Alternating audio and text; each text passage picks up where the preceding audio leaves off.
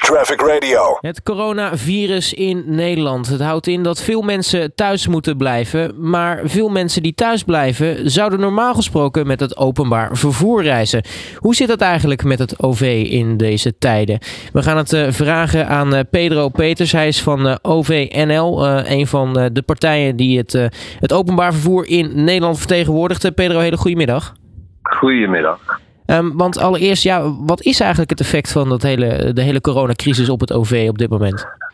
Nou, er zijn allerlei verschillende effecten. Uh, er is een effect op het personeel, er is een effect op de reizigers. Dus uh, als ik even bij het personeel begin, uh, dan betekent dit dat zij ook een hoger ziekteverzuim hebben. Want ja, de regering heeft opgeroepen dat als je een verkoudheidje hebt, uh, meld je ziek. Nou, dat betekent dat bij ons ook vrij veel mensen zijn die zeggen: Ja, ik, ik heb een verkoudheid. Normaal zou ik gewoon naar het werk komen. Maar ja, nu meld ik me ziek. Dat betekent dat we ook gewoon personeelstekort hebben om alles te kunnen rijden. Uh, daarnaast hebben we een onvoorstelbare terugval van het aantal reizigers. We vervoeren op het ogenblik 80% minder reizigers dan normaal. Dus ja, dat heeft grote gevolgen. Ja, dat is het, het, het, het, natuurlijk het gedeelte met, met het personeel en de reizigers. Um, je ziet ook dat uh, er, er, nu veel minder rijdt. Um, blijven mensen toch wel gebruik maken van het OV, ook in deze tijden? Nou ja, je hebt, uh, kijk, ik zei dat het 80% is teruggelopen. Dat betekent dat er nog steeds 20% van onze klanten wel uh, met het OV reizen. En omdat het maar zo weinig is en doordat wij veel zieke mensen hebben, moesten we natuurlijk ook onze dienstregelingen aanpassen. Die zijn verminderd, anders rij je echt leeg rond.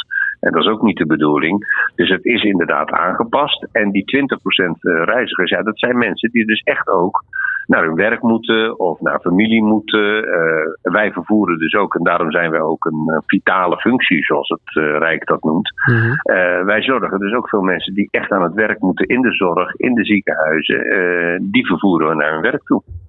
En nu zijn jullie als OVNL de branchevereniging eigenlijk van het openbaar vervoer in, in Nederland.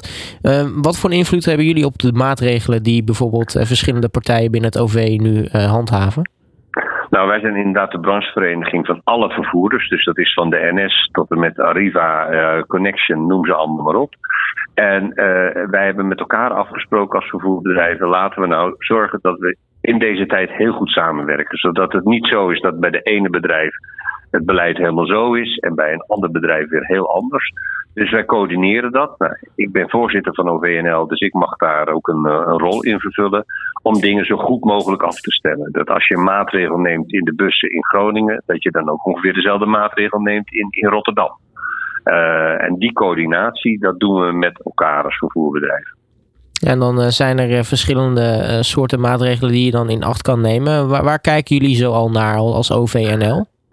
Nou, we hebben, wij doen het contact uh, namens alle bedrijven met het ministerie. Uh, er is een crisiscentrum vanuit het ministerie.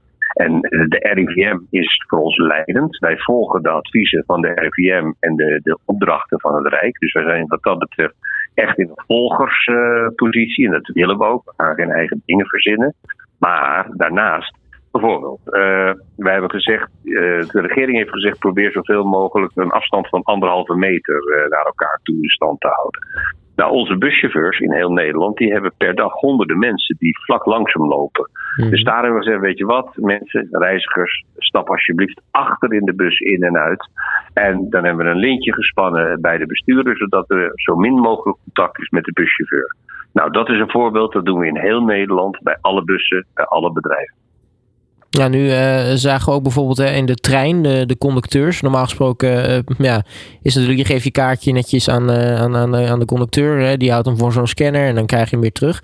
Is dat ook een maatregel wat ja. vanuit jullie komt dat ze dat niet meer doen, maar dat je ze gewoon even zelf je kaartje tegen dat ding aan moet houden? Ja. Klopt, dat hebben we al eerder, want er zijn natuurlijk meer bedrijven in Nederland die treinen rijden. Hè. Niet alleen, niet alleen de NS. Mm -hmm. Toen hebben we ook gezegd de conducteurs, maar ook de conducteurs op de tram. Uh, laten we nou voor alle conducteurs in Nederland dat op dezelfde manier doen. Dat is ook inderdaad een goed voorbeeld van wat we hebben, samen hebben afgesproken. Ja, nu uh, houden jullie natuurlijk uh, volop uh, de wereld in de gaten. Ook wat er gebeurt bij het RIVM en het Rijk. Hè. Zoals je zegt, dat, dat is leidend.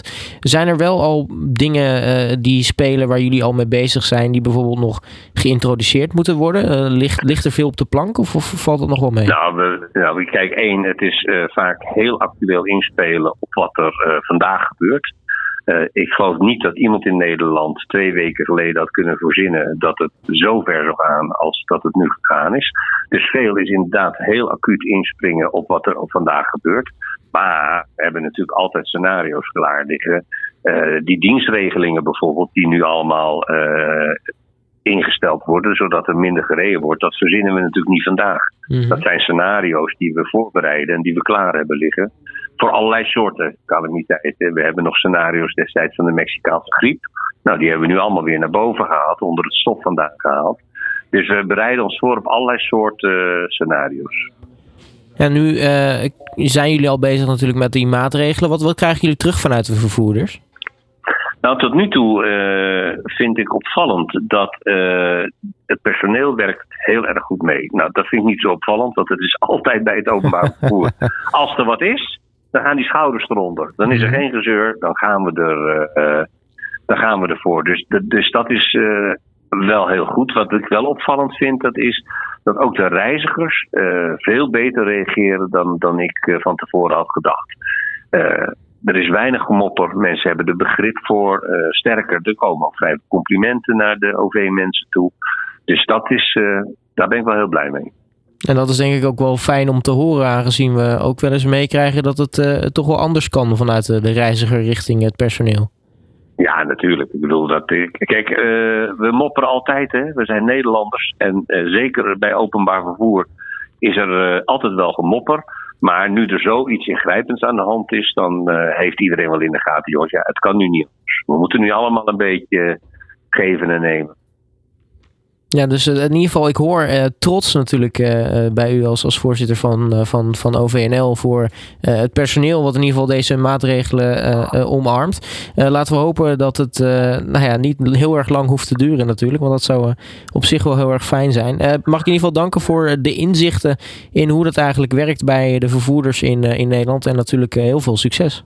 Oké, dankjewel. Graag gedaan. Traffic Radio.